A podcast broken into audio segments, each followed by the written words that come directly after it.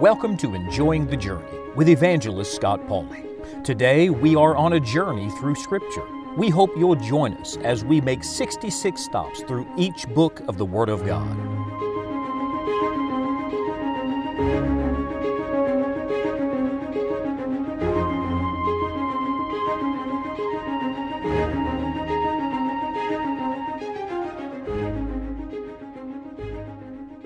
The oldest book of the Bible is not the book of Genesis. Now, it goes back to the very beginning, no doubt, but the oldest book of the Bible, it predates the writing of the Pentateuch, is the book of Job.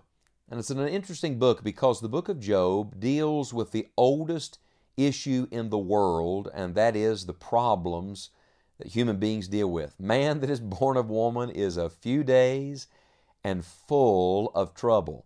Well, Job had his share of trouble, maybe more than most would ever have in a lifetime. He lived around 2000 BC, about the time of the patriarchs, but we believe perhaps he lived uh, prior to Abraham and to Isaac and to Jacob because there's no mention of Israel, no mention of Egypt or the law or Canaan. And so this is a very ancient book that we've come to journey through today. We're journeying through Job, and the theme of the book is why the righteous suffer.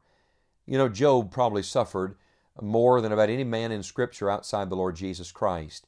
He lost his wealth. He lost his children. He lost his health. He lost his wife's support. She said, Curse God and die. He lost his friends. The worst thing he lost was he lost his sense of the graciousness of God. You know, this was the worst thing he lost. It was the one self inflicted wound that he had. He never cursed God, but he did curse the day he was born, and he became bitter. You remember that he began with the Lord gave, and the Lord hath taken away. Blessed be the name of the Lord. And all that, Job sinned not, the Bible says. But as the book progresses and Job begins to defend himself against the accusations of others, and he begins to try to find out questions for which he has no answers, he loses his sense of the presence of God. Let me just tell you, problems are bearable in the presence of God. But when you remove God from the equation, when God's not in the conversation, I don't know how you live. I don't know how you even get through it. As a matter of fact, the number one question people ask in suffering and in trial is this question why? Everybody wants to know why. Some people say, well, Satan did it. Well, yes, but God allowed it to come. Someone else said sin was the cause. Well, there's no doubt Job was a sinner like we all are, and yet his trouble didn't come because he had done something awful. It came because God was accomplishing some great purpose, something that Job or his friends could not answer. You'll remember that three men came along Eliphaz, Bildad, and Zophar. They all had an answer for him.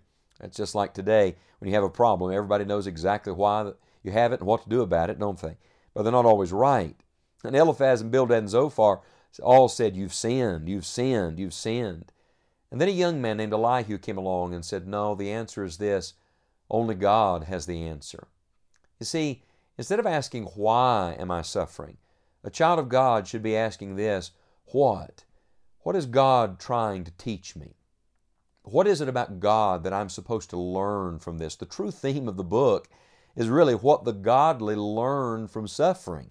What that does is it removes our focus and our concentration from man, and instead it turns our attention back to God. And isn't that what we all need? We need God. You know, the key to the book of Job is found at the end of the book. Much like Ecclesiastes, you really can't understand all that's going on in the book of Job until you come to the end, to the conclusion, if you will. You know, when you hide an extra key near your house, most people hide the key near the door. Well, the key to these books is often found near the door, and in this instance, it's found near the back door.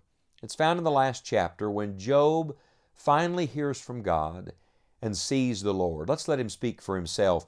Job 42, verse 1 Then Job answered the Lord and said, I know that thou canst do everything, and that no thought can be withholden from thee. Who is he that hideth counsel without knowledge? Therefore have I uttered that I understood not things too wonderful for me which I knew not. Hear, I beseech thee, and I will speak. I will demand of thee, and declare thou unto me. I have heard of thee by the hearing of the ear, but now mine eye seeth thee. Wherefore I abhor myself and repent in dust and ashes. You see, the bottom line of the book is that Job did not just need to see himself, he needed to see the Lord. The book progresses uh, from chapter 1 through chapter 42 in this way. In the first two chapters, we see the disasters of Job, all that he endured.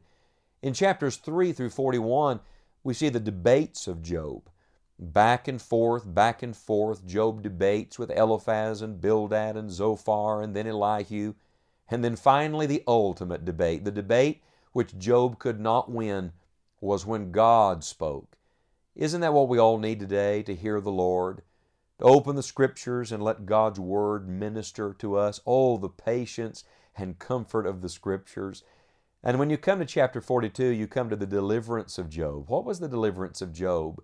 Was it that his circumstances changed? No. No, his circumstances will change. No trouble lasts forever. But before his circumstances changed, his perspective changed. He got a fresh glimpse of the Lord. I'm going to tell you, a fresh glimpse of Jesus always changes perspective. When that happened and Job humbled himself before the Lord and stopped trying to prove himself or answer all the questions, at that moment his fellowship with God was restored. And I love verse 10 of chapter 42 the Lord turned the captivity of Job. Oh, Job got double back of everything. And the only thing he didn't get double of was his children. Why not his children? Because he still had them. They were just in another place. I believe these children were with the Lord, and Job was going to go be with them shortly. And so God restores to him all of the things that he suffers the loss of. What is the great message of Job to us? The great message is everybody's going to go through trouble, no matter who you are, no matter how godly you are. Don't be shocked and surprised, James chapter 1 says, when you go through divers temptations. But when it comes, when the trial comes, when the trouble comes, the one thing you can do, no, you must do it, is you must get your eyes back on the Lord. Keep your eyes on Him. It's interesting, but this book of Job is only quoted once in the New Testament, and yet the book of Job is intimately connected to the New Testament because Job cries out in this book for a daysman, someone to lay his hand on God and his hand on Job and bring them together. Can I tell you, that's Jesus. Read Job chapter 9. Jesus is the daysman. There are a number of questions in Job. May I suggest to you that the questions of Job, the answers are found in Jesus. You see, the end of all trouble is to bring us to God. The end of all trouble is to bring us nearer to Christ. So, whatever your question today, whatever your difficulty today, run to Jesus. The hymn writer said it this way, Turn your eyes upon Jesus. Look full in His wonderful face, and the things of this world will grow strangely dim in the light of His glory and grace. Hebrews said, looking unto Jesus, the author and finisher of our faith, who for the joy that was set before Him endured the cross, despising the shame, and is set down at the right hand of the throne of God. Some of you are enduring some trouble today.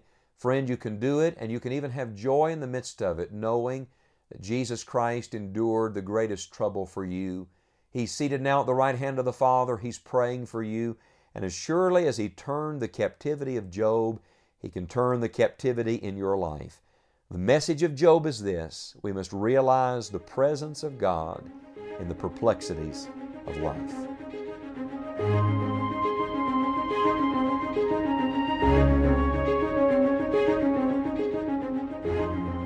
Friend, did you know that the purpose of the Bible is not to know the Bible, the facts, the people, the places, but instead the purpose of the Bible is to know God? Do you know Him? Do you know that God has already done everything necessary for you to know Him? Jesus Christ, God's Son, died on the cross and rose again from the dead to pay for your sin debt. It is our prayer that you will trust Jesus today.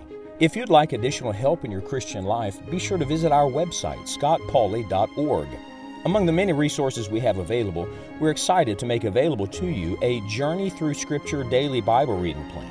This will be a tremendous help in our current study. Until next time, may God help you to enjoy the journey.